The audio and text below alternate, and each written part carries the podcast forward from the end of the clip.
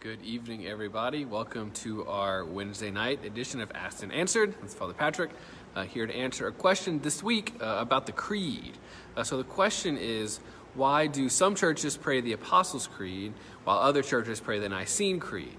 Um, so, if you've ever noticed, if, you, if you've looked at the Missalette or if you ever looked at the Missal or have maybe a, a Magnificat or a daily Roman Missal, there's two options for the Creed. So there's the Nicene Creed, and then there's the Apostles' Creed. So the Apostles' Creed is believed to be an, a more uh, an older version of the Creed, um, whereas the Nicene Creed is uh, uh, was was uh, promulgated at the Council of Nicaea and the Council of Constantinople, ultimately the one that we pray now in 381, which kind of fleshes out a little bit more of, of the theology of what we believe. You notice both creeds that kind of follow the Father, the Son, and the Spirit, and then um, other other beliefs of the church. So, like the Apostles' Creed, um, really is is very brief on what it says about the Father, the Son, and it just says, I believe in the Holy Spirit, and doesn't kind of go into that at all. Whereas after more times of thought and discussion, the Nicene Creed has a more fleshed out theology.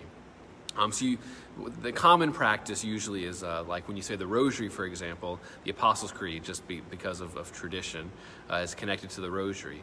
Uh, in the Mass, uh, in the, in the, since the new Missal, the new translation of the Missal of 2002, the Nicene Creed is in the Mass, and that has been the standard that we say in the Mass for, for, for centuries.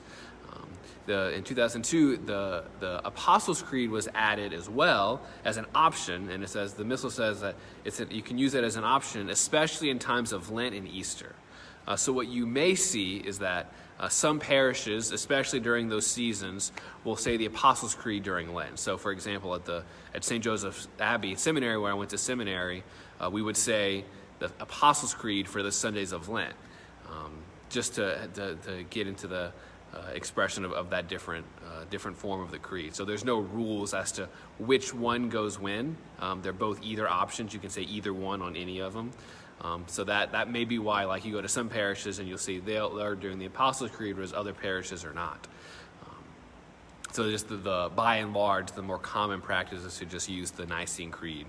Um, because that, that is what had been done for centuries. It's kind of a newer option that's been given to us to use the Apostles' Creed during the Mass. But um, so that, that's, that's, that's uh, why you may hear the Apostles' Creed um, during Mass, especially at Lent and Easter. So hope that answers your question. It's not a really a big, deep theological answer. It's just an option that, that uh, it's given to us. Um, what it may be good to do, though, um, what, what, what, my experience of it was when I was at St. Ben's is that I just get used to saying the Nicene creeds. The words just kind of kind of roll off the tongue without even thinking about what it was. But whenever we did the Apostles' Creed, I noticed it was like, oh, I, I have to think about what I'm saying. Uh, so it was, it was a, a reminder for me whichever one I use, to really think about what I'm saying. So, like, we're professing our faith. We're saying that in this creed is contained all the basic truths of the faith. This is what I believe. I'm, and we're saying this together as a community. So, perhaps an encouragement whenever we say the creed, whichever creed uh, the parish is saying at that time, um, to, to resist the habit, to make it a habit, and to really think about it. I believe in God. I believe in Jesus. I believe in the Holy Spirit.